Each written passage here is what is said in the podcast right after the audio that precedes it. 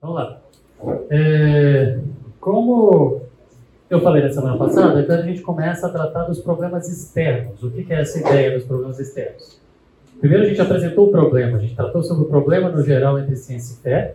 Falamos na semana passada e retrasada um pouco a questão dos problemas internos, ou seja, existe uma questão teológica aí dentro, tem coisas que Deus não quis falar e que ele deixou de propósito em aberto para a gente poder usar a inteligência que ele nos deu, para a gente poder estudar, investigar e aprender a respeito dele, do que ele fez, do como ele fez a criação dele.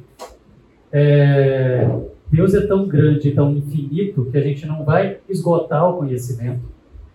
Quando terminar o sequenciamento do projeto genômico, durou 15 anos, o sequenciamento do genoma humano, durou 15 anos, depois ficaram sobrando umas rebabas lá, que não conseguiram até agora, recente.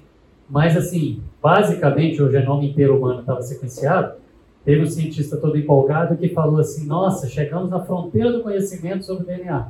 Aí, quando começaram a estudar, viram que abriu muito mais portas, muito mais dúvidas e muito mais perguntas a partir do que se aprendeu ali, se descobriu ali, do que se imaginava antes. Então, assim, quanto mais a gente evolui no conhecimento, mais questões vão surgindo e mais a gente vai percebendo, quanto mais a gente estuda, mais a gente percebe o quanto é grande, fascinante, cheio de detalhes e incrível a criação de Deus. Então, assim, isso nunca vai acabar. E ele colocou aqui para a gente poder continuar estudando e aprendendo a respeito dele, né?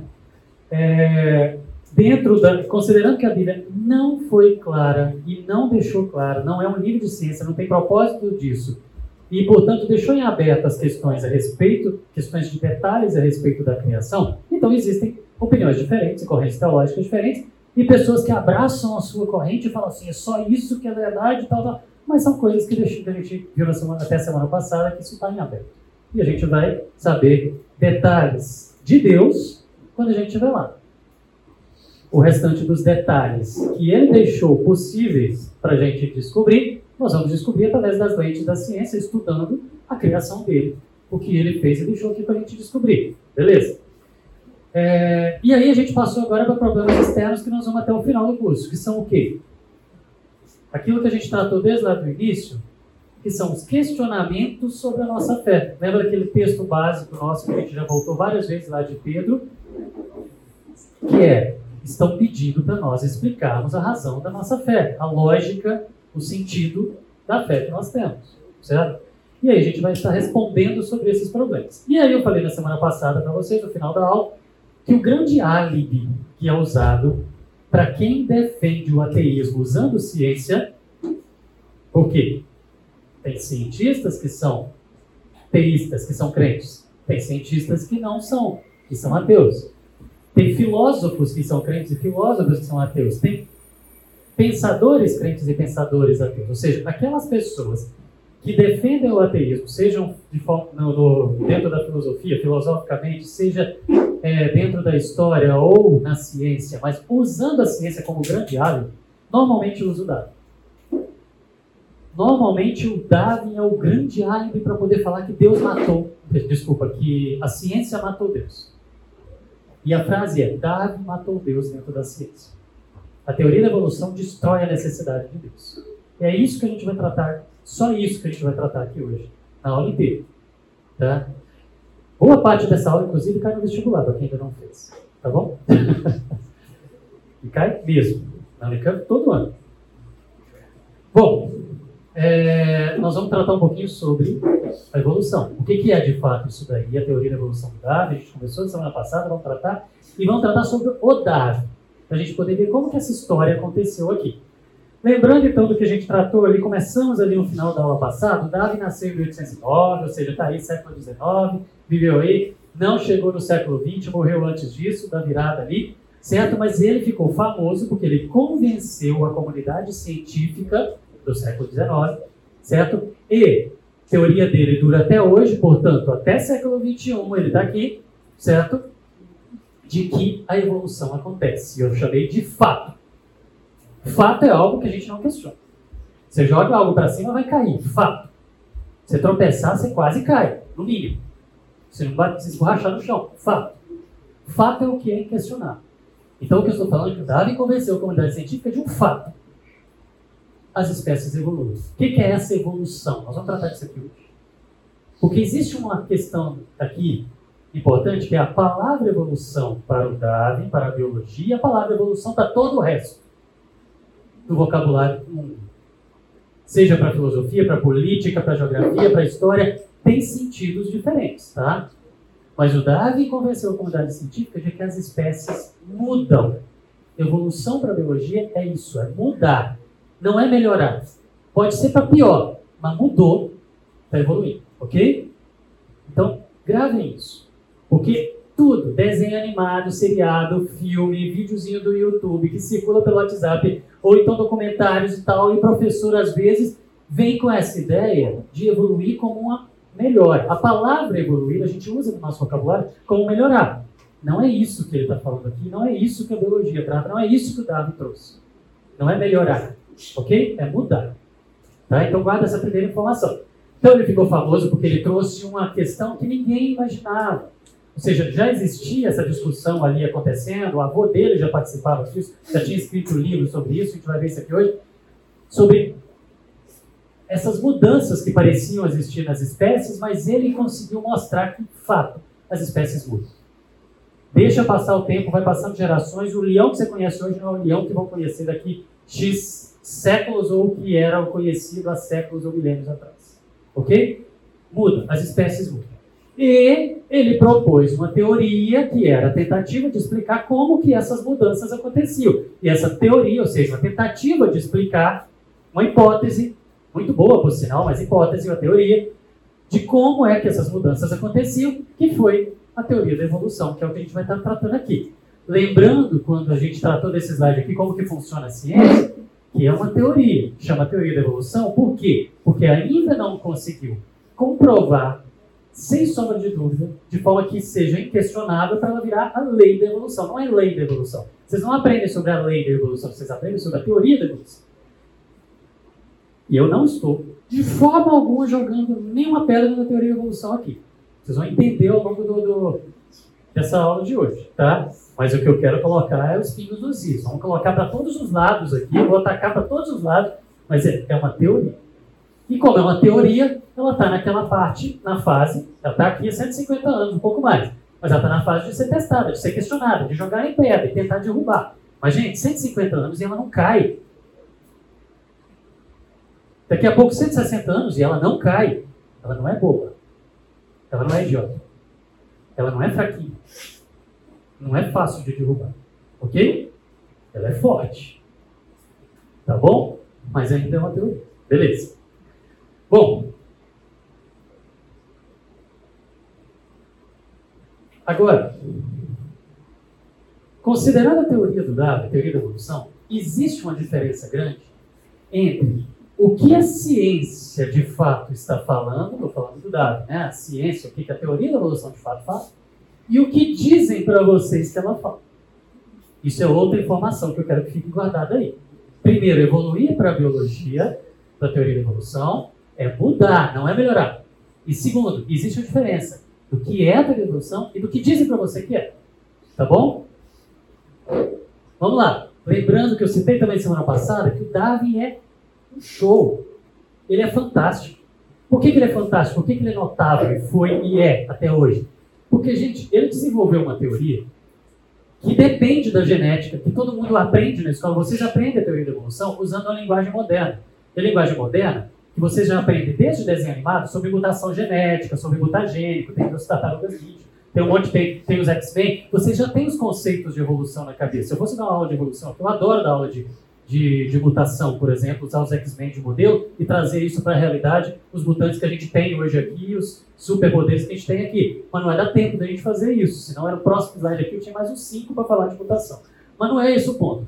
Agora, a questão é, a genética não existia.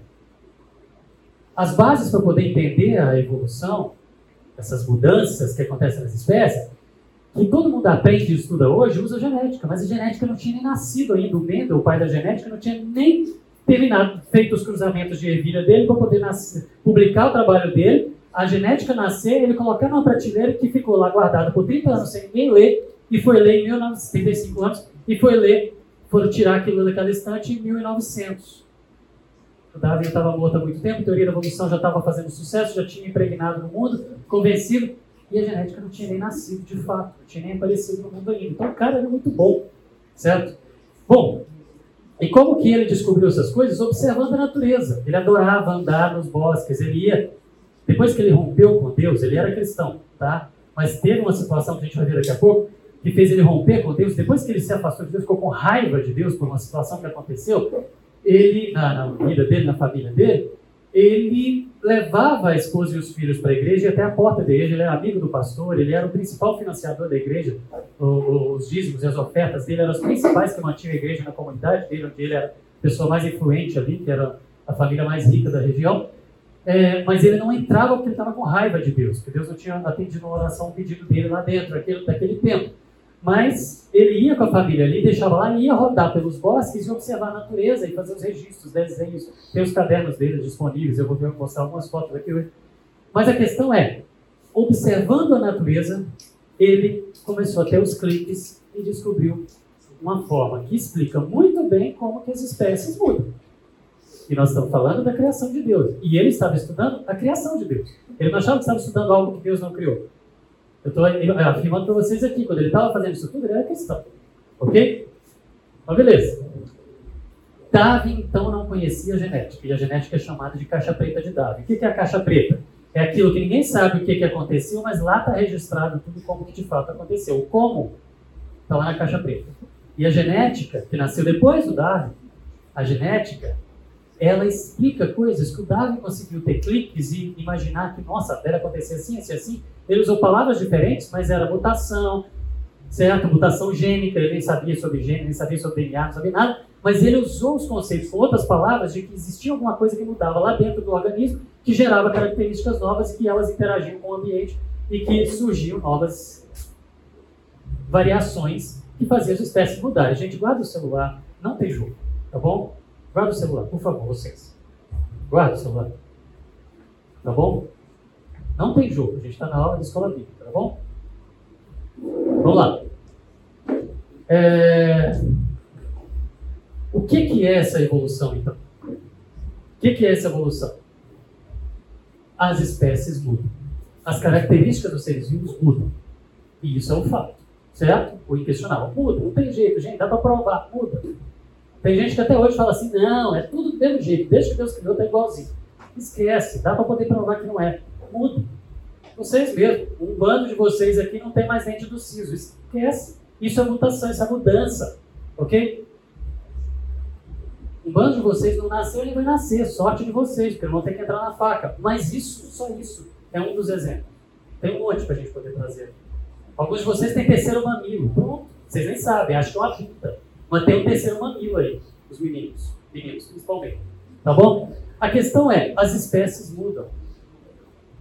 E essa mudança, ela é selecionada quando ela interage com o ambiente. E quando ela é selecionada quando interage com o ambiente, vou explicar isso, ela gera uma mudança na espécie. Ou seja, um indivíduo sofre uma mudança e ele é selecionado. Ah, tem leão branco? Sim, é albino, ele é diferente. Por que os leões todos não ficaram brancos? Porque o branco chama mais atenção e não consegue comer. Porque quando ele está chegando, os outros veem e fogem antes. E aí ele fica mais magro, fica mais fraco, ele morre, ele pega mais doença. Tem um monte de características positivas ou negativas quando uma mudança acontece, certo? E a mutação, aí agora com a genética no meio, as mudanças vêm de mutações. E as mutações elas acontecem lá no DNA. E quando elas acontecem no DNA, elas geram mudanças no organismo. E quando essas mudanças acontecem no organismo, elas geram ou vantagem ou desvantagem. Em que sentido? Para a reprodução. Ok? Se ela leva uma vantagem, o que faz? Ele ficar mais bonito, mais atraente, mais forte, ou qualquer outra vantagem que dê mais chance dele deixar descendentes, de ter filhos, de casar, de ter filhos, ou viver mais tempo, ou ficar mais reproduzido, ter chance de ser mais... reproduzir mais, de ter mais filhos ou coisas assim, ok? Ele vai ter mais filhos, ou ele vai viver mais tempo e ter mais descendentes. Então os genes, as características dele, novas, que vieram com ele. Porque ele é um mutante, todos vocês são, tá? Mutação acontece o tempo todo, tá todo mundo sofrendo mutação agora aqui. Só que o nosso DNA, nosso genoma vai lá e conserta.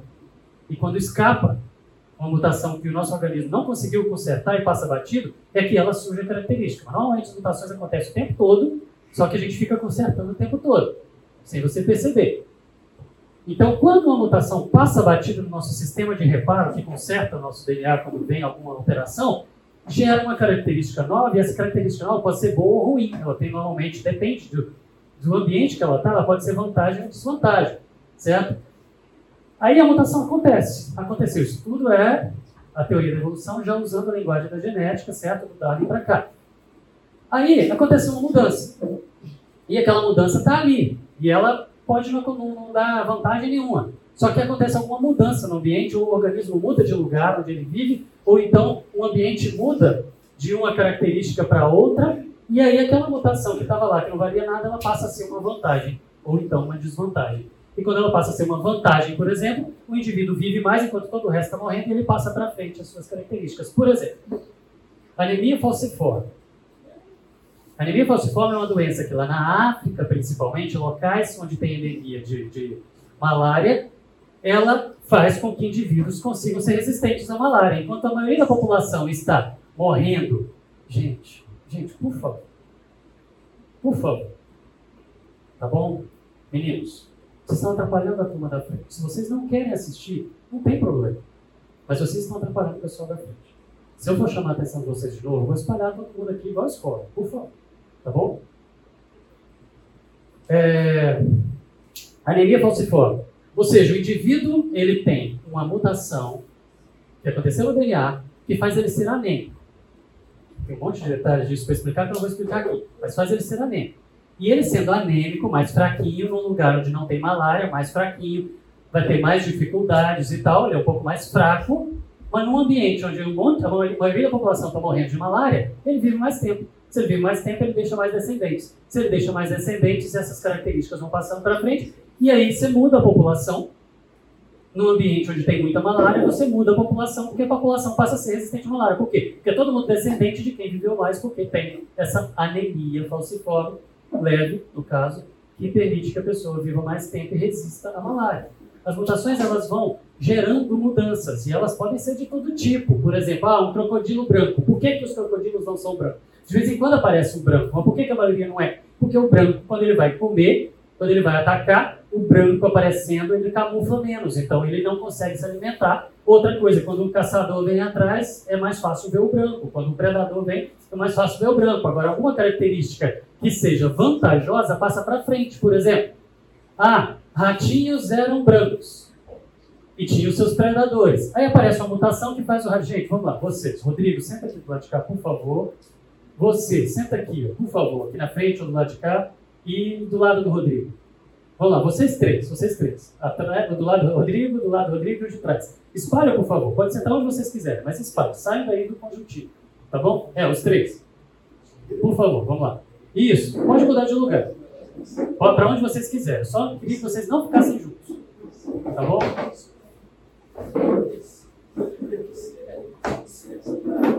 Beleza, obrigado.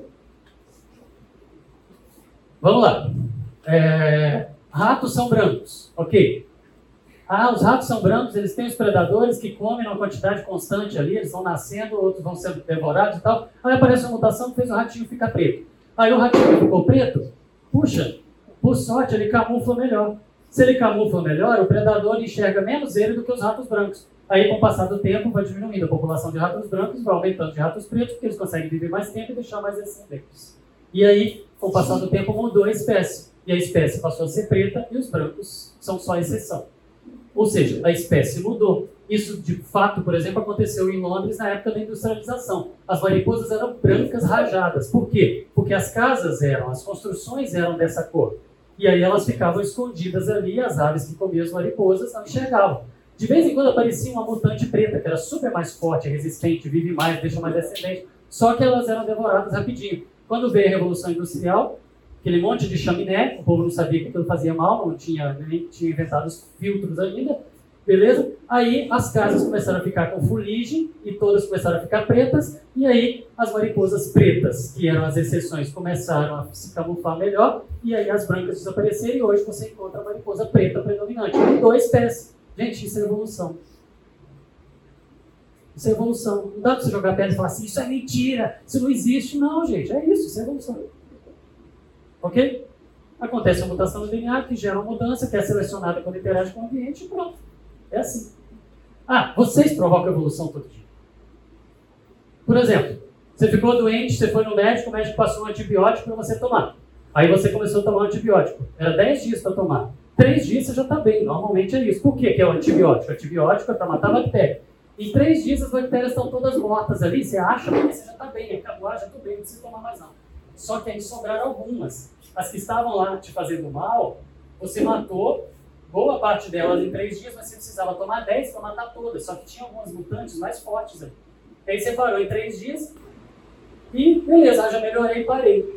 Você não cumpriu o período inteiro do remédio, você selecionou, você deixou os mais fortes sobreviver. Aí você espirra na cara do seu amigo e você passa para ele um mutante mais resistente. Aí o seu amigo vai ficar doente e aquele antibiótico não vai funcionar mais para ele. Ele vai ter que tomar um outro mais forte ou diferente. Ok? Você provocou a evolução da bactéria. Isso é fato. Isso é evolução. Ok? A gente faz isso o tempo todo. Você consegue reproduzir isso em laboratório. Com drosófila, por exemplo, que é aquela rosquinha da banana. Se você pegar e selecionar e separar as suas drosófilas, você reproduz muito rápido. Separe dois viveiros diferentes e trata uma com um alimento e outra com outro alimento. Com o passar do tempo, elas vão se reproduzindo e vão fazer, criar histórias evolutivas diferentes. Vão ter mutações numa, mutações na outra. Como elas não se cruzam, ficam separadas por várias gerações, elas vão ficando tão diferentes que depois de muitas gerações, você mistura as duas, elas não conseguem nem acasalar mais, porque viraram duas espécies diferentes. Isso é evolução. Ok? Quando você separa, isso foi o que Darwin viu em Galápagos, ele passou a maior parte do tempo dele na América do Sul, a teoria da evolução foi formulada aqui, principalmente no Brasil e Rio de Janeiro. Mas, quando ele chegou em Galápagos, um arquipélago ali para lá do Chile, ele viu ilhas mais distantes e mais próximas, ele viu que quando estavam separadas aves iguaizinhas um pouco, mas um bico diferente, numa ilha predominava um tipo de fruto, noutra ilha outro tipo de fruto, eram ilhas longe, que não dava para ficarem voando e cruzando e se misturando. Então, quando você tinha um isolamento, a história da evolução acontecia numa ilha diferente na outra, as mutações iam acumulando numa ilha diferente na outra, e os bicos das aves ficaram diferentes e na mesma ave. Mutação, seleção natural, mudança. Isso é evolução, ok? E não tem nenhum problema até aqui com isso. Nós vamos falar dos problemas, faz isso. Então, a teoria do Darwin foi o quê? Isso aqui é a árvore genealógica da vida, segundo ele. A teoria do Darwin é o quê? Já que a gente conseguia provar e ver essas mudanças lentas e graduais, e já que a gente descobriu que a Terra é velha e a gente tem milhões de anos da história da vida, e pelo menos 600 milhões de anos da vida complexa, pequenas variações acontecendo ao longo de milhões e milhões e milhões de anos, com um longo período de tempo, vão gerando várias espécies. Então pode ser que todo mundo tenha vindo de um ancestral comum. Essa era a teoria dele. Ele falou, puxa, já que vão mudando, se você bota milhões de anos, essas mudanças vão se acumulando e você pode ter tido a origem de todas as espécies de ancestrais em comum. Essa é a teoria da evolução, a teoria dele. Aí todo mundo já ficou de cabelo em pé, aquela coisa, nós vamos ver o que é o problema disso daí. Todos poderiam ter ancestrais em comum, todos poderíamos vir de um só, e onde que Deus entra nessa história? Né? Bom, a teoria da evolução é uma teoria. É uma explicação muito boa, mas não teoria. Não está comprovado, certo? Mas em que tudo isso que eu expliquei aqui joga contra Deus ter criado? Deus não pode ter criado, inclusive, o processo. Deus não criou as constantes lá no universo, que quando ele jogou energia lá no Big Bang, espalhou, as coisas foram obedecendo regras. Ele poderia ter, por exemplo, criado as regras da seleção natural, da mutação, de seleção, ter feito acontecer no organismo certo, na hora certa, para ele poder ser selecionado, separar e tal. Poderia ser, por exemplo, a ferramenta que ele usou para criar. Poderia. Do mesmo jeito que é uma teoria, a gente pode também olhar para isso e falar assim, isso joga contra Deus? Não necessariamente. Jogar contra Deus depende de como você vai fazer esses raciocínios. Quais são os problemas da teoria da evolução? Os problemas são o quê? Porque na maioria das vezes, trata como o aleatório, o acaso. O agente criador de tudo é o acaso, porque a mutação acontece ao acaso, não precisa de Deus na história, acontece ao acaso, como você tem muito tempo, vai acumulando. Só que o problema é o seguinte, biólogo gosta de matemática. O problema é que na hora que você começa a fazer conta, 600 milhões de anos não é nada para poder dar tempo de mutação e seleção natural, começar a produzir toda essa história e gerar toda a diversidade em 600 milhões de anos só. Aí a gente falou nas duas últimas semanas de que tem gente que fala que a Terra tem 6 mil anos. Gente, é muito difícil isso. Se você quiser casar com a ciência, esquece. Mas o ponto é, 600 milhões de anos, e tem gente que acha difícil até aceitar isso, mas 600 milhões de anos não é nada para poder dar tempo de toda a evolução acontecer sem Deus estar na história. Tem que ter alguém escolhendo onde aconteceu a mutação, na hora certa, no organismo certo, para ela ser selecionada para a evolução acontecer. Então, a evolução não joga contra Deus. O que joga contra Deus é tirar Deus da história e falar que foi tudo por acaso. E aí é fácil você começar a apresentar contas e mostrar que isso não fecha. Não dá tempo. A história da vida não tem tempo disso. Alguém está falando? Perguntando? Não? Vou ter que separar mais, gente. Vamos lá. Outra coisa. Quando você pensa em mudanças lentas e graduais, tem sistemas inteiros nos organismos vivos, nos seres vivos, que eles são altamente complexos. E são complexos com tudo ou nada. Quando você vai montar a história da vida como DNA, produz RNA, que vai ser lido pelo ribossomo, que vai produzir proteína, e que a proteína é que vai ler o DNA para produzir RNA, para produzir ribossomo, para poder ser lido pelo ribossomo e tal. Tem coisas que o ciclo é fechado. Ou aparece a proteína para ler o DNA, para produzir o RNA, para produzir a proteína, ou não tem o sistema inteiro, por exemplo. Para existir proteína tem que ter RNA, para existir RNA tem que ter o DNA, para existir o DNA virar RNA, você tem que ter proteína. Quem nasceu primeiro, ovo, a galinha, não dá. Então tem sistemas nos seres vivos fechados que assim, ou apareceu tudo de uma vez ou não. E não dá para ser lento e gradual, como a teoria prevê, se for por acaso. Agora, se Deus escolheu o organismo certo para poder provocar a mutação na hora certa, no momento e no lugar certo, aí tudo bem. Ele pode ter usado isso como ferramenta. Então a teoria da evolução, ela dá certo. Mas se você colocar Deus na equação, se você tira Deus da equação, você precisa de muita fé para poder defender. Ok? Muita fé para defender. Outra coisa, a genética, quando a gente estuda a genética forma também árvores genealógicas. Elas são diferentes das árvores que os fósseis, por exemplo, formam, que o estudo dos ossos, da fisiologia, formam. Então, se a gente criar árvores genealógicas olhando para a forma dos organismos, elas vão ser diferentes das árvores que a gente consegue formar estudando os genes. Então a coisa não bate. Faltam os elos perdidos, a coisa não bate. E se ela não bate, gente, aí começa a surgir o que a gente vê de vez em quando na imprensa. Por exemplo, a teoria da evolução, aí já vem a nova biologia, ou não, isso aqui é uma reportagem, só sempre sai isso. Falando que a teoria da evolução está fechada para balanço, que a teoria da evolução está sendo reformulada e tal. Por quê? Porque a gente fica tentando o tempo todo dar um jeito dela dar certo, matematicamente dar certo, tentando arrumar um jeito de explicar sem ter que falar. Tem que ter tido. Ok? O problema é esse. A teoria da evolução só fecha a conta se tiver Deus como uma constante. Se tiver um criador criando e fazendo aquelas coisas e usando como ferramenta. Ok? E não dá para ter fé suficiente, então, para poder ser ateu. A questão é, para você defender a própria teoria da evolução baseada no acaso, você tem que ter mais fé do que para você defender a teoria da evolução como uma ferramenta nas mãos de Deus. Você tem que ter mais fé para defender a evolução sem Deus do que para defender a evolução com Deus. Ok? Só que o que a maioria dos que defendem a evolução e são ateus fazem? Faz de conta que a matemática não está na história. Fala assim, ah não, algum dia vai ter explicação, algum dia nós vamos achar fósseis que vão explicar, algum dia nós vamos ter um complemento da teoria para poder a gente conseguir entender e essa conta fechar. Faz de conta que não é problema o tempo, faz de conta que não é problema a matemática, bom. Outra coisa, a evolução humana. Gente, é uma coxa de retalhos. Quando você vê aqueles desenhos bonitinhos do homem evoluindo, aquilo ali é a teoria. Mas na prática, cada fóssil de hominídeo que você desenterra, que você tenta encaixar na árvore, bagunça tudo de novo. A teoria da evolução humana é uma bagunça, uma coxa de retalhos. Então, pessoas que querem jogar contra a evolução, por exemplo, como o pacote inteiro, olha para essas coisas, esses problemas, e fala assim, então não vale nada, joga tudo fora, ignora isso, se não existe. Mas não dá para você falar que não existe, porque é fato, as espécies mudam, e é possível gerar formas diferentes, é possível gerar espécies diferentes. Então como que a gente liga isso tudo, gente? Dá para poder falar, eu não sei. A gente não tem que ter todas as respostas agora. Ok, as espécies mudam, evoluem, legal. Pode ser que Deus tenha usado ela como ferramenta para poder criar, gerar as formas. Tudo bem, legal. Pode ser que surja alguma coisa que resolva alguns embrólios dessa história. Pode ser que não surja. A gente não tem que ter as respostas, porque a gente ainda está aprendendo. E outra, ela ainda é uma teoria. A gente ainda está aprendendo. Mas não precisa ter uma guerra.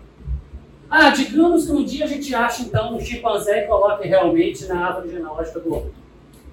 Tá, em que isso mudaria se isso acontecesse em relação a Deus que fez usando uma ferramenta?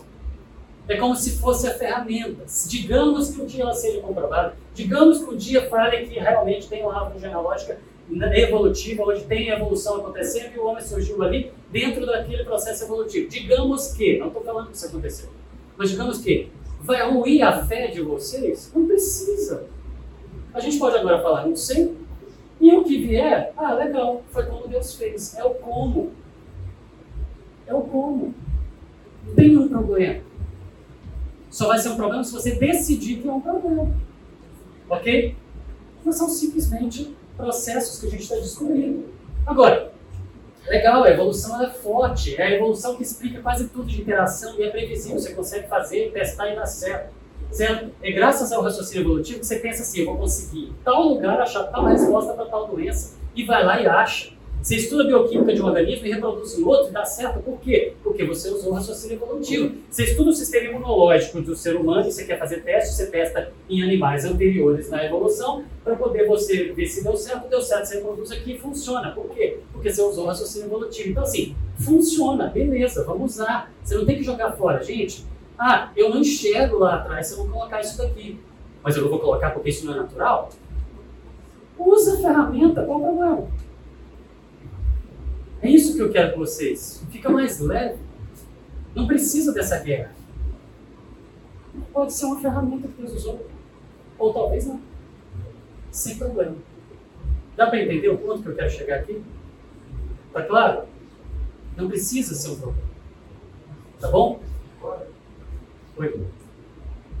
Agora vamos lá. Digamos que a evolução foi o processo que Deus usou, foi a ferramenta que Deus usou. Deus tem mãos, gente?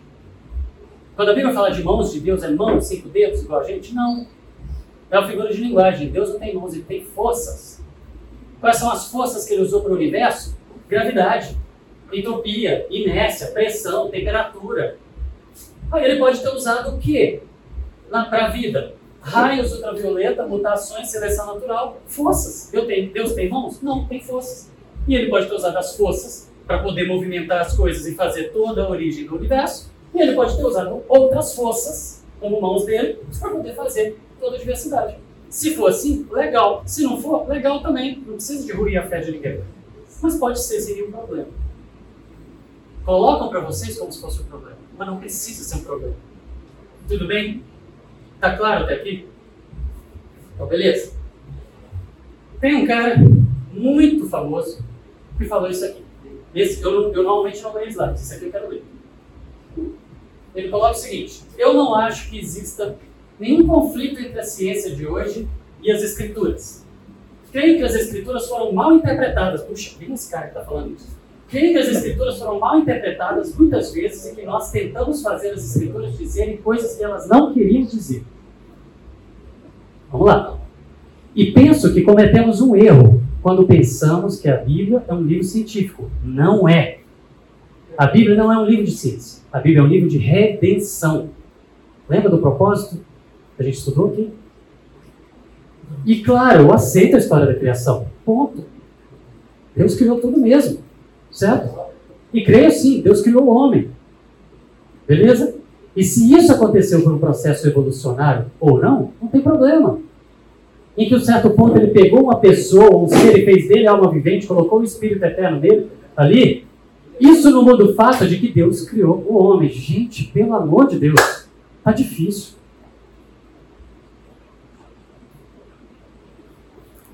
Ele tomou essa pessoa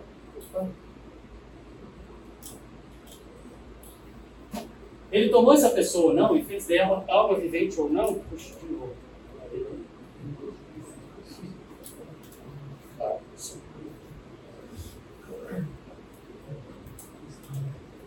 Intervalo não, vai ter que ser assim, ali vai captar.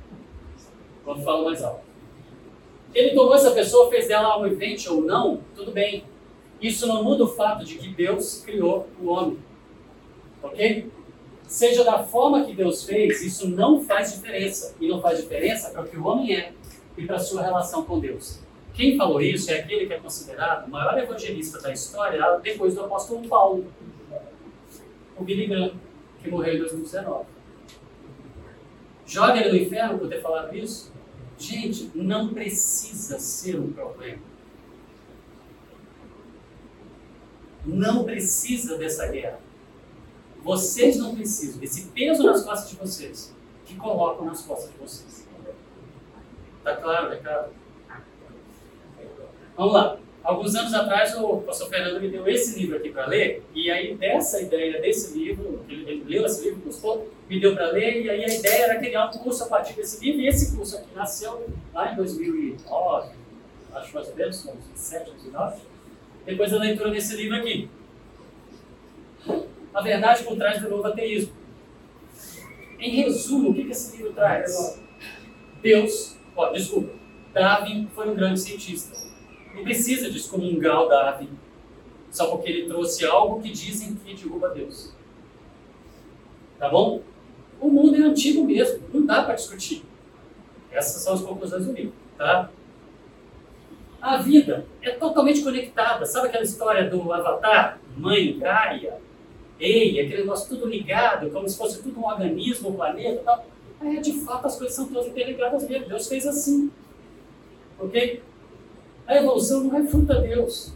Ela pode ser uma ferramenta, pode ser que ela te caia um dia, pode ser que não. Beleza, tudo bem. Tá bom? Só que, algo que esse livro coloca muito forte, a evolução pode sim te tornar um ateu. E um ateu intelectualmente realizado e convicto, se você não fizer perguntas que envolvam matemática. Ok? Se você não fizer perguntas a respeito de quanto tempo precisa para poder esse monte de mutações acontecer, para dar origem a tudo. Muito. Você vai precisar de bilhões de anos e não 600 milhões.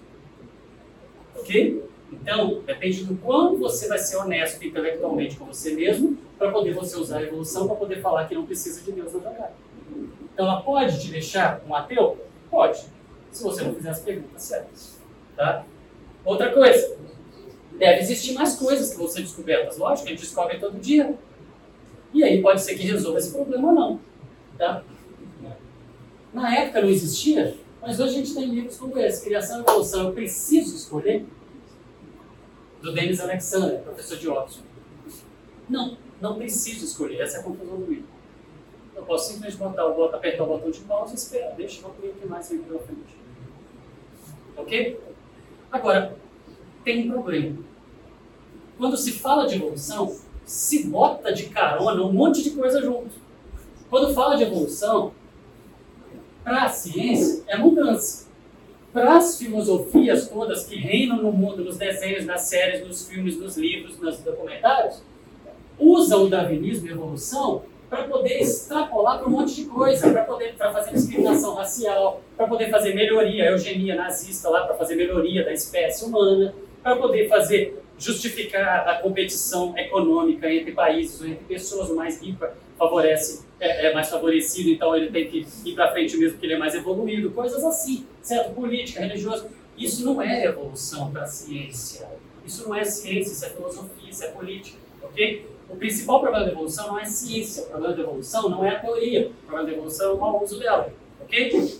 O ateísmo, que normalmente associam com a evolução e que faz dentro da igreja a gente pisar, ou as pessoas voltarem o pé para trás e falar assim, não mexe com isso, é porque associa o ateísmo com a evolução, mas na verdade é sem entender a evolução.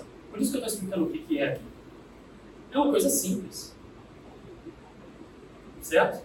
Dessa maneira, não precisa ser um problema. E todo o mal que é associado a ela são filosofias que pegam carona. Esse ateísmo é uma opção da pessoa, não é conclusão científica, nunca foi. E as filosofias que pegam carona, por exemplo, comunismo está ali, espiritismo está ali, eugenia nazista, holocausto, usa, por exemplo, a evolução para poder justificar. Tem um monte de barbaridades que aconteceram na história da humanidade que usa evolução, mas é tudo carona, não é fato, não é verdade, e não é ciência.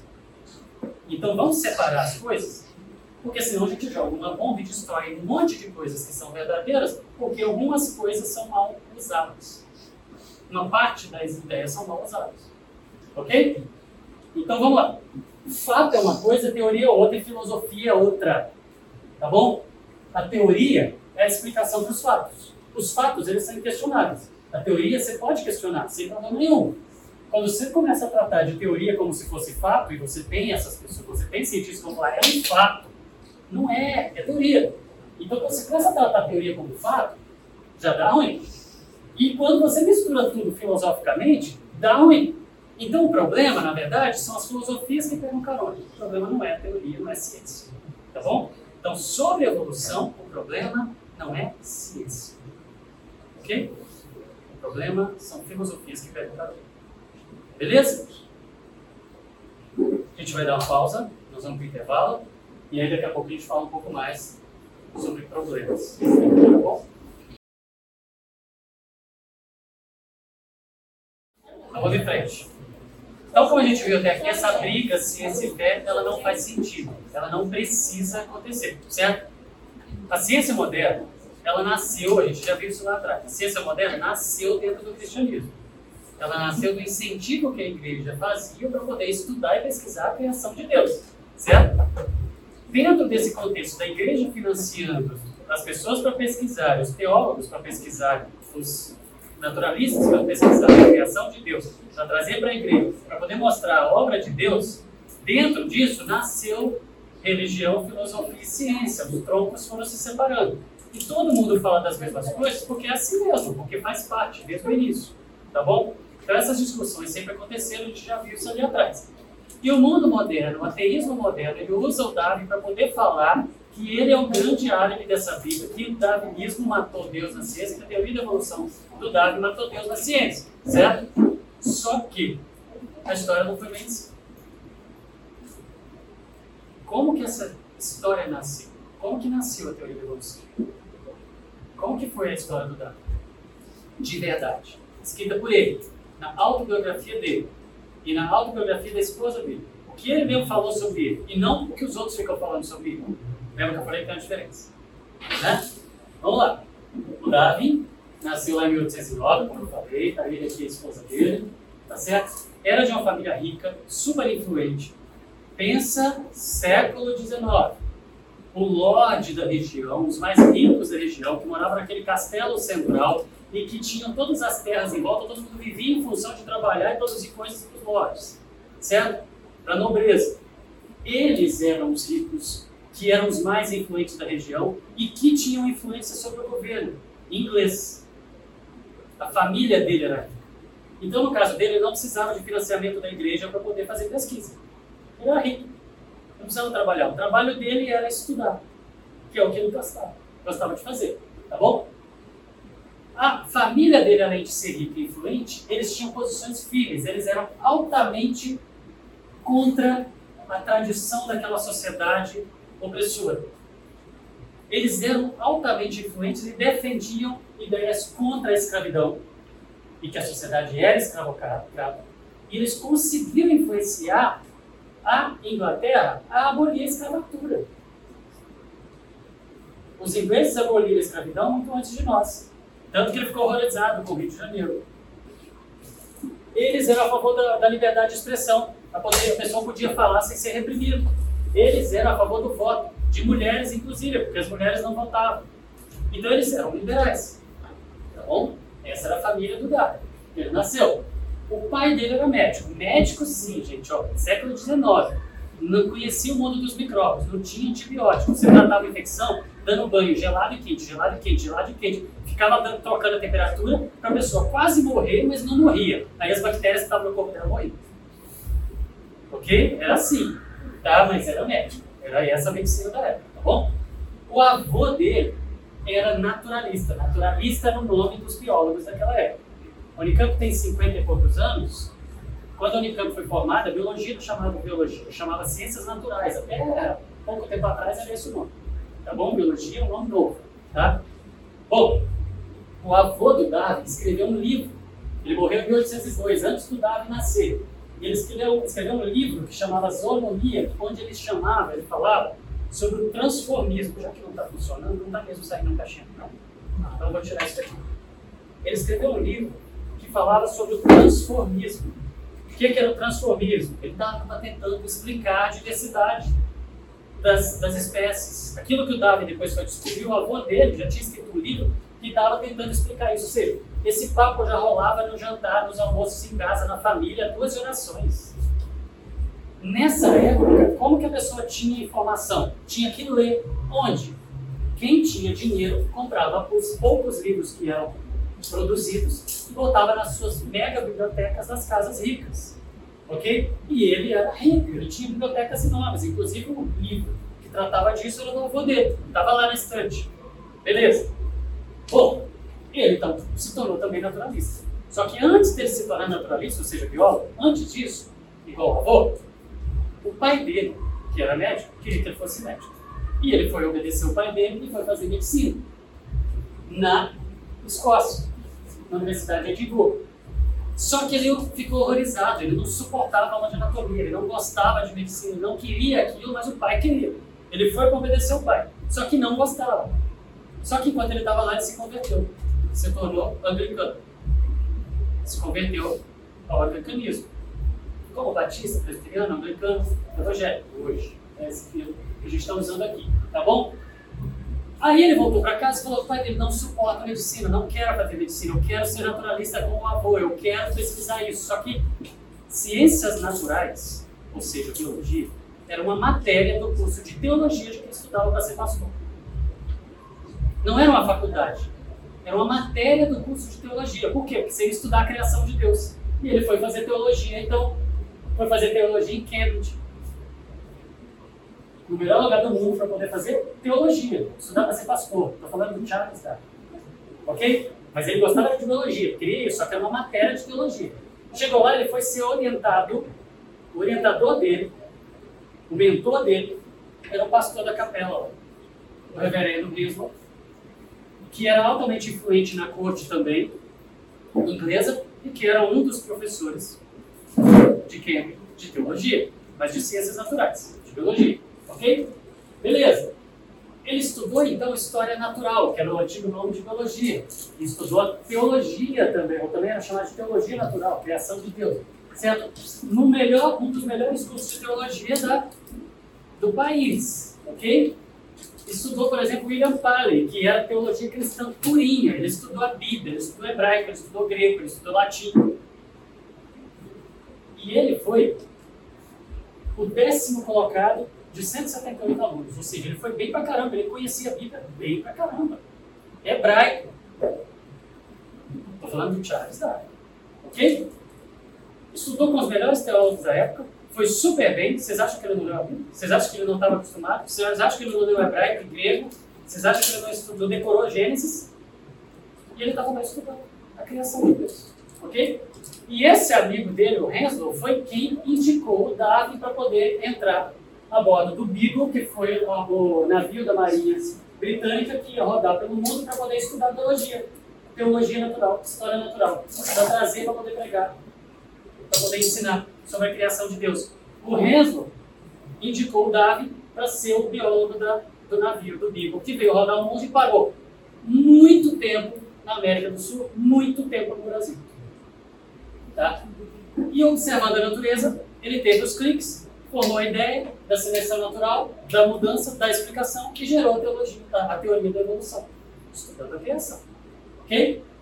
E a teoria dele virou o paradigma central da biologia. Tudo na biologia está sentado em cima de evolução. O raciocínio evolutivo está em tudo. Se você tira evolução, não existe um curso de biologia. Tudo está sentado em cima do raciocínio evolutivo. é a base para a compreensão da vida hoje. Ok? Lembra que ele fez isso tudo antes de nascer a genética. Tá? Só que, tem um porém. Em 1844, antes de Darwin publicar o livro dele, teve um cara que não assinou o livro, que publicou um livro que chamava Vestígios da História Natural da Criação, que estava falando mais ou menos as ideias do Darwin, ou seja, mais gente chegou à conclusão que ele chegou. Provavelmente foi esse o autor, mas ele não quis colocar a assinatura dele ali nesse livro, porque a igreja perseguia qualquer um que pensava diferente dela. E a igreja achava que os animais eram fixos, do jeitinho que Deus fez lá no Éden, estava até lá, até hoje. Então, falou diferente, a igreja ia perseguir. Então, ele viu o que aconteceu, que queimaram os livros, recolheram os livros, não deixaram as pessoas lerem, e ele, poxa vida, ele não era descrente, ele não era ateu. Ele ainda era cristão aqui. E ele estava lá formulando a teoria dele. E ele não queria gerar nenhum conflito. Ele falou isso, depois eu vou ler as palavras dele mesmo, na autobiografia dele, tá bom? Ele falou que ele não queria confrontar ninguém, não tinha nenhuma briga com a ciência e com a fé, não. Na cabeça dele, não, tá bom? Mas ele estava consciente da punição, da perseguição da igreja, que a igreja era radical, blá blá blá, certo? Então ele estava se precavendo, ele estava com medo de publicar as ideias dele, com medo de acharem que as ideias dele eram anti-Deus, tá bom? Então ele ficou escrevendo, ele não escreveu um livro. O livro dele tem 500 e poucas páginas, aqui dá um resumo, porque ele escreveu uma enciclopédia, um monte de volumes. Aí depois ele teve que fazer um resumo, porque ninguém ia conseguir ler aquilo. Mas ele só tentando se antecipar as perguntas que iam fazer para tentar confrontá-lo quando ele publicasse.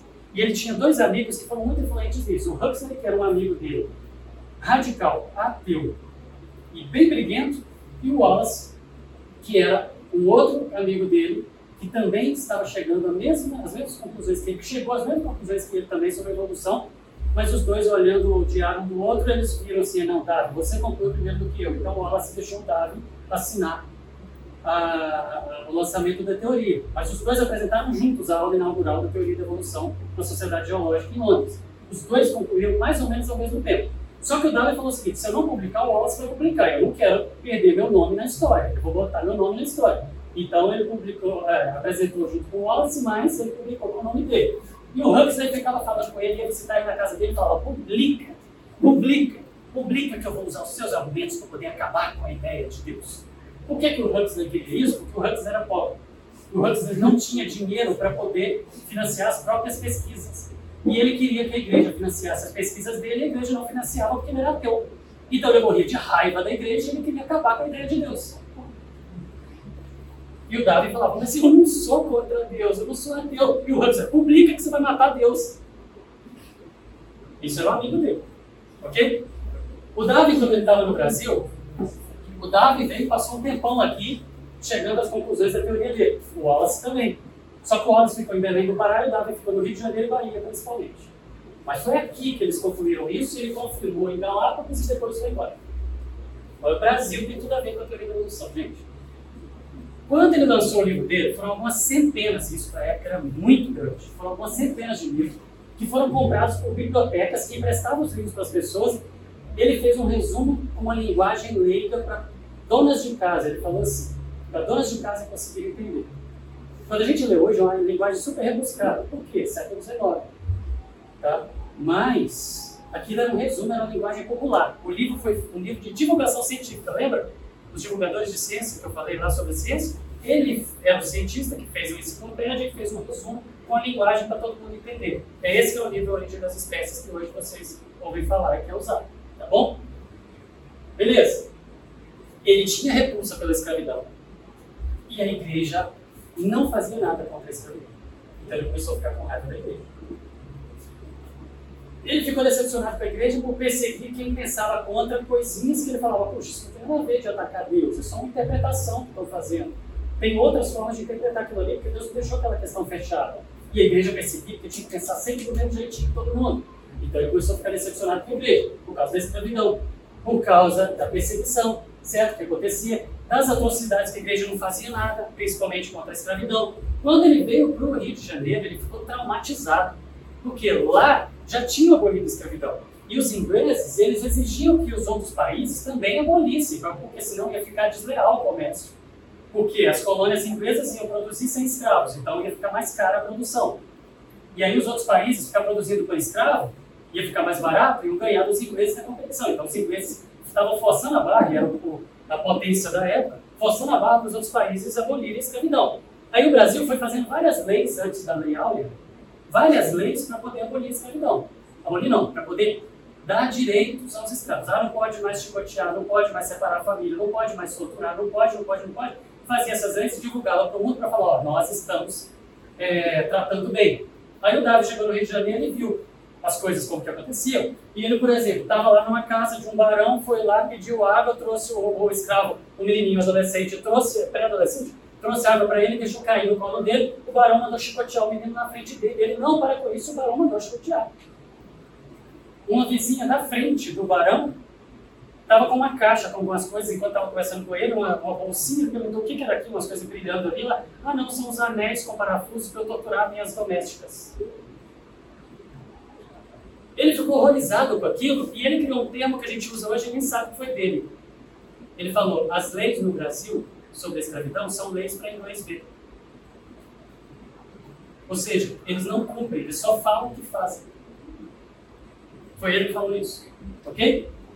Então, vai lá. Quando ele foi embora do Brasil, ele falou, nunca mais vou voltar num país com a escravidão desse jeito, porque eu estou horrorizado com isso, ok?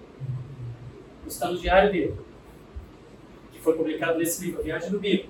Outra coisa, olha o que ele falou em 1832. O estado da enorme população de escravos, está falando sobre o Brasil, deve despertar interesse de qualquer um que entra no Brasil. Eu não posso deixar de pensar que eles serão, no fim das contas, os governantes, os escravos. Por quê? Presumo isso porque eles são mais numerosos, têm um excelente porte atlético, especialmente comparado com os brasileiros, que eram fraquinhos, porque eram servidos, tem problema do óleo, só eram servidos. Então eram fraquinhos, e os negros muito mais fortes. Ele olhou para o seguinte, quando eles acordarem que eles têm mais força do que todo o resto, eles dominam esse país. É isso que ele falou. Pode-se ver claramente que a sua capacidade intelectual é subestimada, são inteligentes, fica todo mundo tratando como se não fosse. Eles são a mão de obra eficiente para todo o comércio desse país aqui, ok? Então, com o passar do tempo, a libertação não está tão longe assim. Estava falando sobre o Brasil. Tudo a ver, essa história do Darwin, gente, escrita por ele mesmo. Mas sobre todas as atrocidades, ele falou no livro, na autobiografia dele, ele falou, não há justificativa moral para maltratar outros homens baseado no conceito de raça. A humanidade não está tão distante dos animais por causa dessas atrocidades. Opa! Não está tão distante dos animais. Ele já estava com raiva, estava com raiva da igreja, do clero, por poder apoiar essas coisas, ou seja, não fazer nada contra a escravidão, etc. Os ingleses tinham abolido, mas aqui não, que era um país católico, caramba, e tal. Aí veio a gota d'água para o rompimento dele. A filha dele, a Emma, ficou doente, em 1849. Já estava com o livro escrito. Só não tinha publicado ainda porque ele estava com medo daquele conflito lá. O Huxley vai usar para poder derrubar Deus, não sei o quê. Ele estava segurando aí. Tá? Mas aí a filha dele ficou doente. Ele era cristão, ele ia para a igreja, ele era amigo do pastor, ele era o principal dízimo da igreja dele e tal. E aí ele foi para lá, ela ficou doente, lembra o tratamento, dando choque térmico para poder matar a infecção que ela tinha. E ele vendo que a menininha estava ficando cada vez mais fraca, ia morrer. Ele foi lá para a igreja, ajoelhou, estava sozinho. Tinha a chave, foi lá, abriu a porta, foi lá, ajoelhou lá, começou a orar a Deus e falou, Senhor, se é por causa do livro que eu estou publicando, que vão usar para poder argumentar contra o Senhor, cura minha filha, cura ele, que eu queimo o livro, eu acabo com ele. E a menina voltou de ouro. Aí ele ficou decepcionado com Deus, com raiva, porque Deus não atendeu a oração. Perdeu a fé. Com raiva de Deus. Ele continua amigo dos crentes, continua amigo do pastor, continua entregando dízimo, continua levando a família para a igreja, mas ele não pisava lá dentro porque estava com raiva de Deus. Ok? E aí ele mesmo se intitulou, na sua autobiografia, como agnóstico. E ele falou, nunca fui ateu, são palavras dele. Nunca fui ateu no sentido de negar a existência de Deus, ele só tinha raiva de Deus. O que isso tem a ver com consciência? Nada. Olha no pano de fundo, gente. O cara era apaixonado pelas obras do Criador. Foi estudar, se tornou religioso para estudar a criação do Criador. Quando ele estudou, ele descobriu que Deus usou um processo para criar diferente do que a cosmovisão da época, ou seja, do que a igreja achava que era. E era só interpretação. Ele estudou hebraico, caramba. Ele olhou para aquilo e falou assim, não é, essas coisas não são contraditórias. E ele, quando ele ia falar, aquilo não dava certo, porque ninguém aceitava falar diferente. Ficou com medo de perseguição, ficou segurando o livro dele, que ele queria publicar. Quase que ele pega de autoria, porque ele estava com medo de isso virar uma briga. E não queria a briga, certo? Decepcionou com a igreja por causa da escravidão, certo? Sofreu pressão de colegas por causa da ideia de matar Deus, mas ao mesmo tempo não queria perder o nome dele na autoria da teoria. Estava vivendo uma crise de fé, e aí ele sofre uma perda tremenda da filha, se tenta negociar com Deus e Deus não atende ao pedido dele, aí ele decepciona com Deus, perdeu a fé, abandona Deus. O que é que essa história tem a ver com a ciência? Nada. Tem mais um detalhe.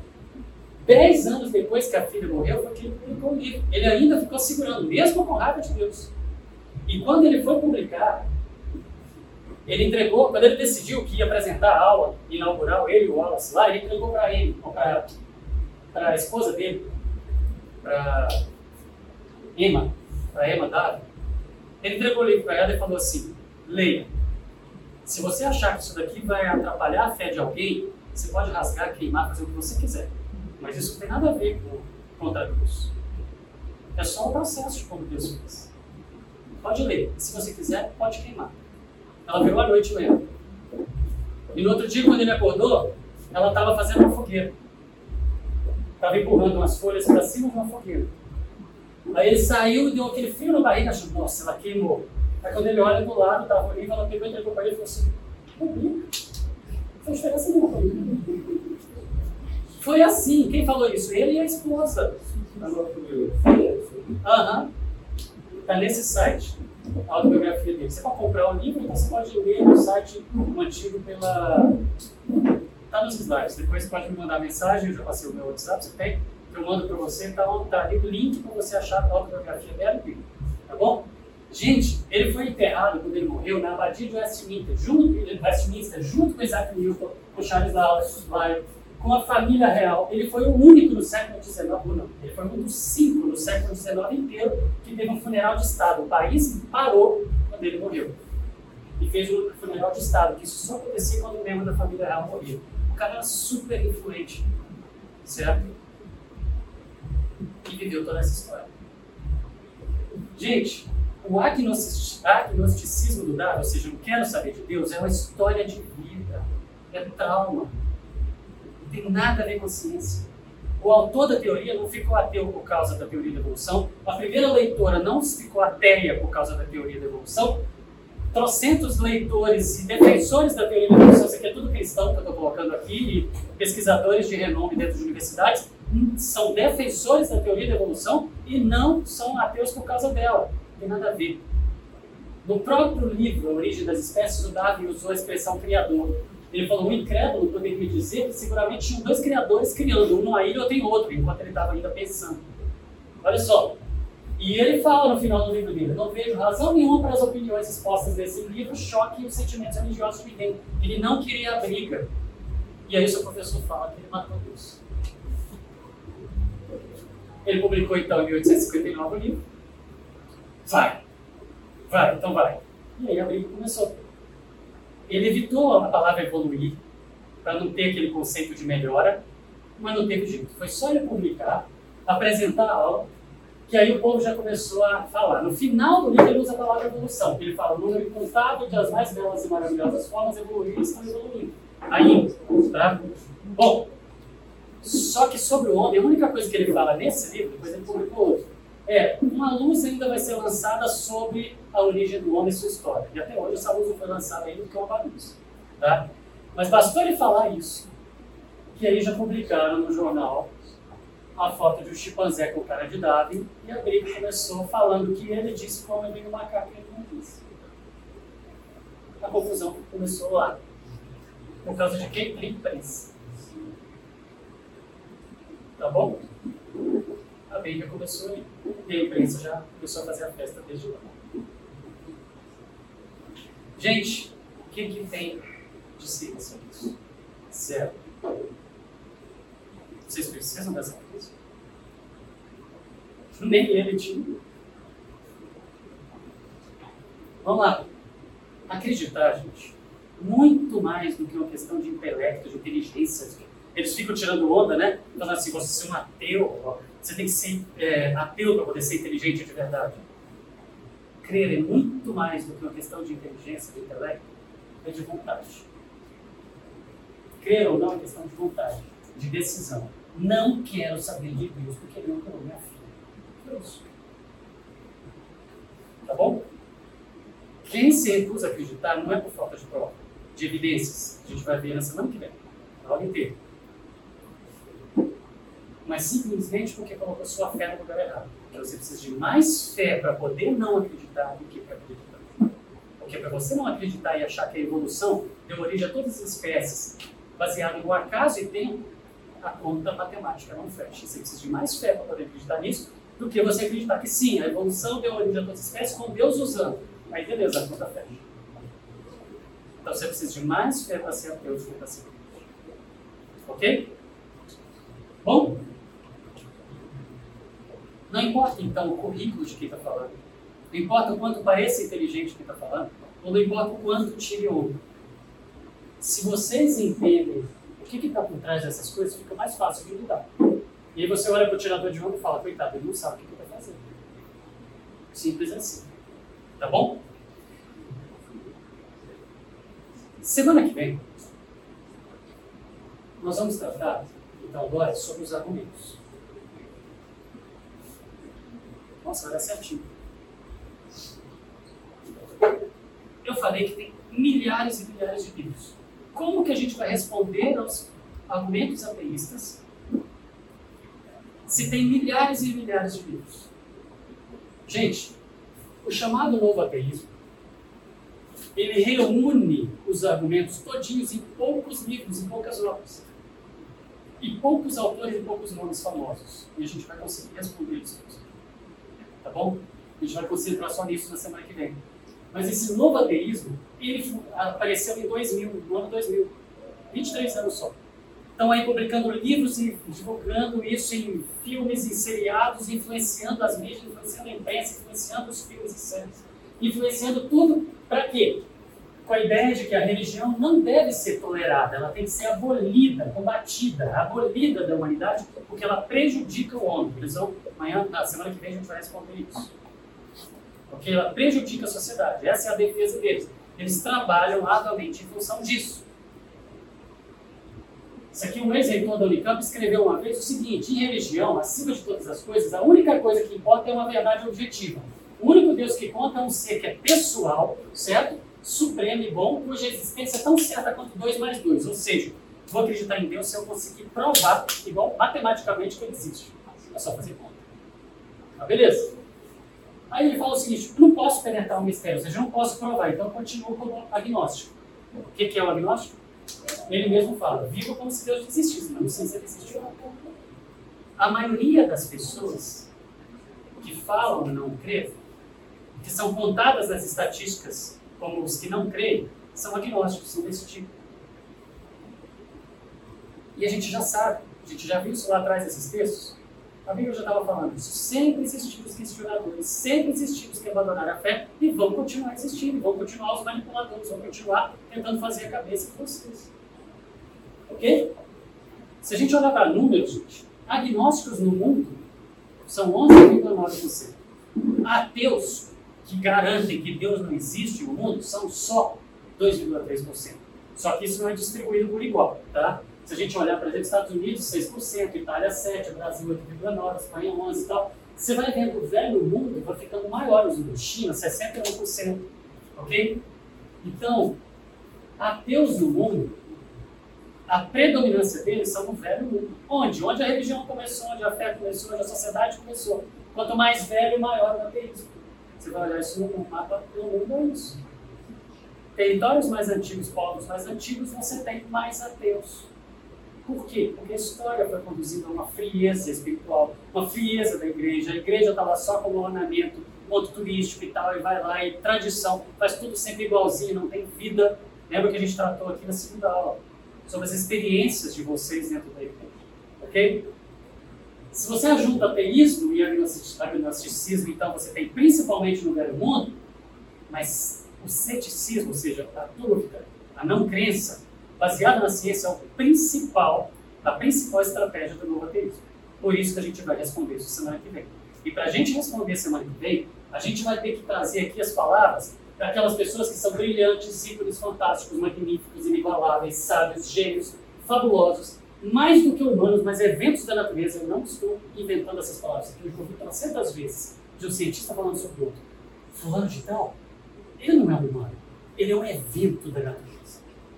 Porque eu estou falando de cientistas. Gente, não tem lugar mais repleto de orgulho do que corredores dos centros de pesquisa das universidades. Se acham deuses. Os donos da verdade, de tudo que sai da boca dele, todo mundo tem que fazer referência porque é cientista. Ok? Então, como que a gente argumenta contra esses argumentos científicos, já que tem milhares de livros?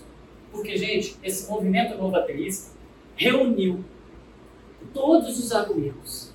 Eles juntos foram trabalhando as ideias e colocaram isso em obras principais, que são poucas, que são usadas por todo mundo. E que se você pega um livro novo publicado, se você for olhar, todas as ideias estão nesses livros básicos aqui, publicados depois do ano 2000, que estão reunindo todas as síntese de todos os argumentos defendendo o ateísmo, todos usando a ciência como grande alvo. A ciência prova que Deus não existe.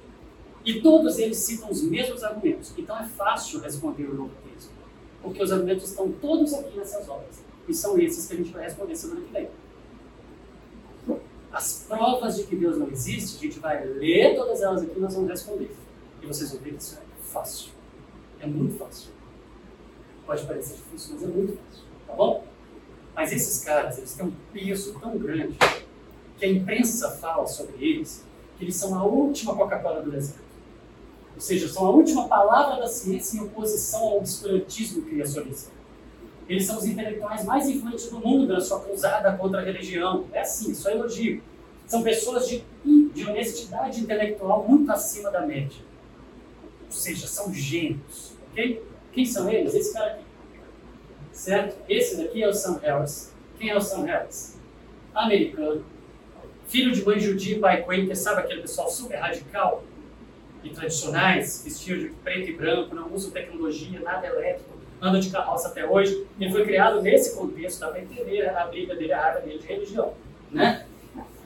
Ele é um escritor, filósofo, na Universidade de Stanford. Ok? Neurocientista. Porque ele estuda a mente, mas só que na parte mais filosófica, certo?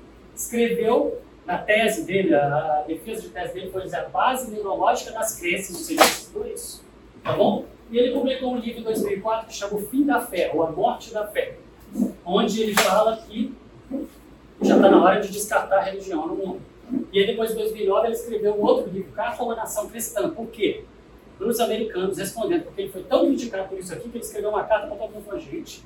Vocês quase me mataram porque eu escrevi falando que já está na hora da gente abandonar a fé? Sim. Ele falou que ele cita nos dois livros que chegou a hora de questionar livremente a fé religiosa. Para disso, de falar mal da gente só porque a gente é ateu. Ok? E ele fala que a religião é um impedimento para o progresso. Quem é o outro autor? Esse. Daniel Dennett. Esse cara, esse é mais cientista mesmo. O outro é mais filósofo, tá? O Sam Harris é mais filósofo. A história dele, se for olhar, assim, ele foi para a faculdade, fez faculdade, abandonou para fazer tratamento numa clínica de reabilitação porque ele estava viciado em droga. Depois que ele conseguiu reabilitar, ele voltou para poder continuar estudando. Então a história dele é mais conturbada. O Dennett não, ele é mais metódico, mais quadradinho, tá bom? Americano também, filósofo e pesquisador também. Também estudou filosofia da mente do mesmo jeito. Ciências cognitivas, ou seja, sobre o entendimento, sobre o cérebro humano, tá bom?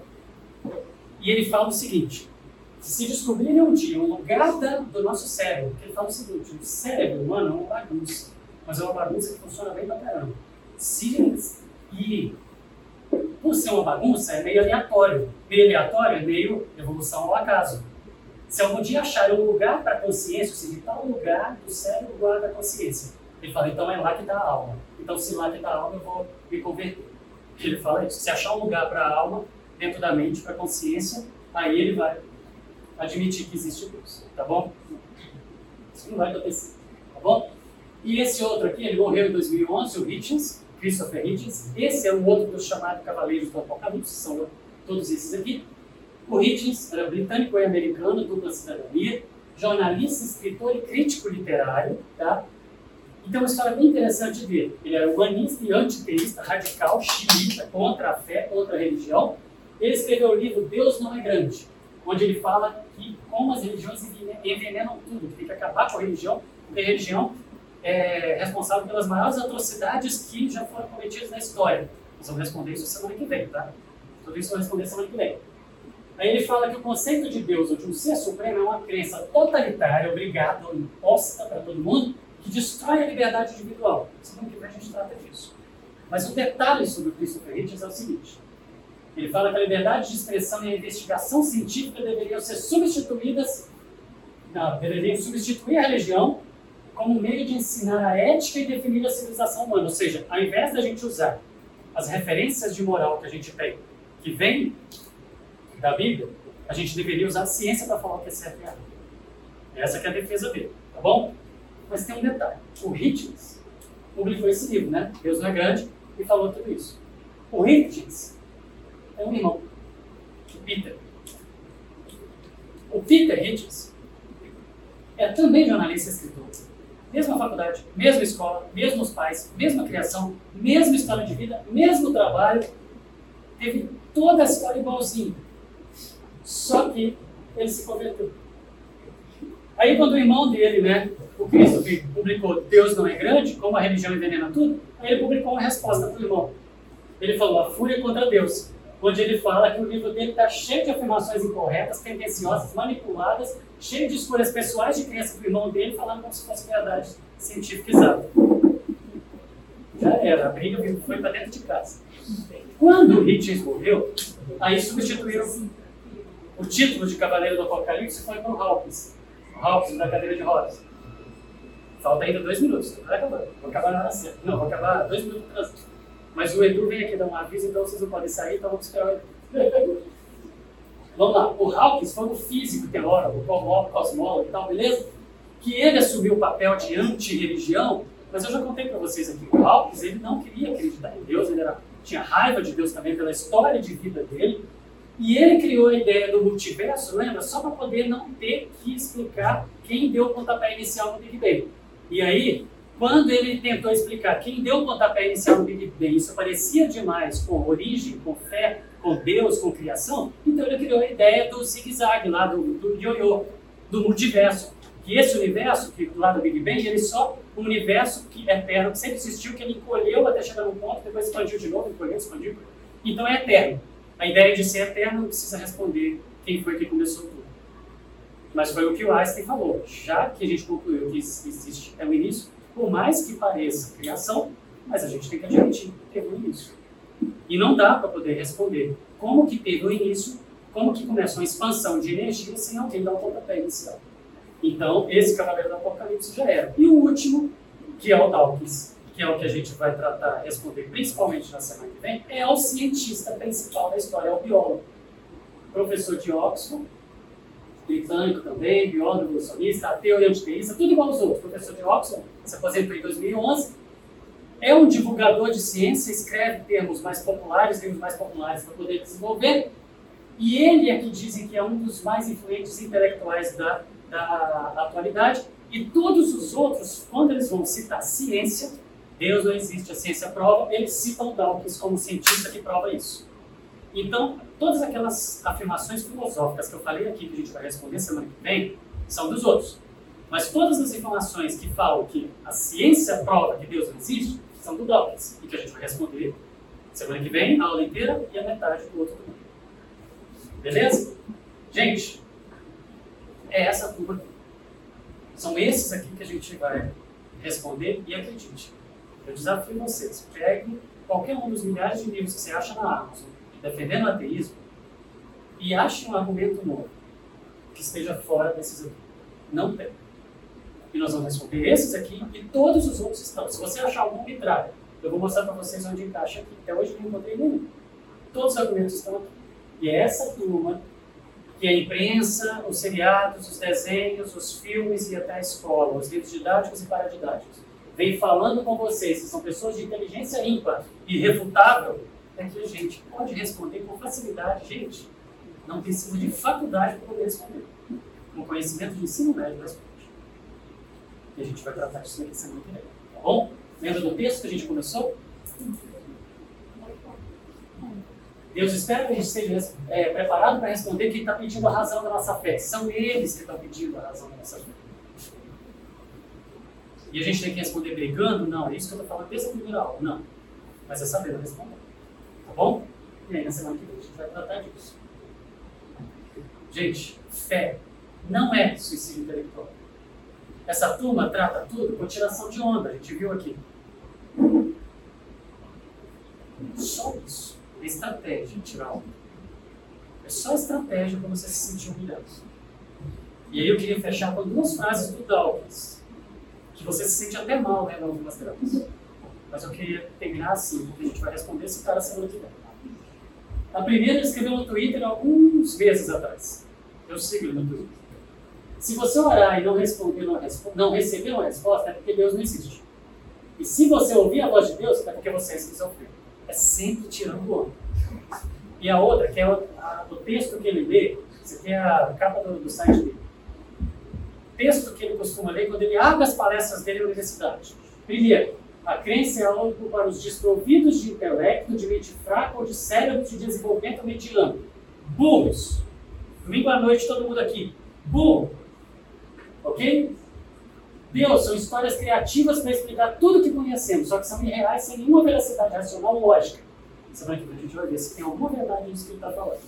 O Criador é uma falsa crendice mantida diante de fortes evidências contrárias. Gente, na semana que vem a gente vai responder esse livro de um jeito tão legal, usando o próprio texto dele para responder.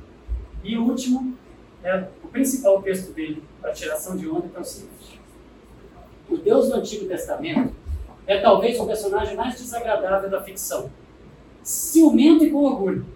Controlador, mesquinho. Injusto, intransigente, genocida étnico, vingativo, sedento de sangue, perseguidor, misógino. Homofóbico, racista, infanticida, felicida, pestilento, megalomaníaco, sadomasoquista e malévolo. Mas ele ama vocês. E aí todo mundo levanta e bate palma e começa a conversa. É esse cara que a gente vai responder semana que vem. Tá bom? Isso é esse cara que usa essa estratégia que torna vocês, fazem vocês sentirem mal diante do que alguns professores ou colegas ou em determinado ambiente coloca, mas que não passa de estratégias essa vida. Tá bom? Se você quer sair de aula. Beleza? Vamos orar? Edu, como você chegou, você ora pra gente? Fizeram? Deus, obrigado por mais um dia, obrigado por essa aula que o Elvio deu pra gente, que a gente possa usar isso para fortalecer a nossa fé, que a gente esteja pronto para responder a razão da nossa fé. Nos enche de humildade para reconhecer que a gente não vai convencer ninguém pelos argumentos, mas pelo teu Espírito Santo. Mas que todo esse estudo, toda essa base mostrando que a nossa fé não é ignorância, possa nos fortalecer e mostrar o porquê que acreditamos nisso. Guarda a nossa semana e a gente possa curtir bem e ser luz nas nossas escolas, nas nossas rotinas, em todo lugar. Em nome do Filho de Jesus, amém. Amém.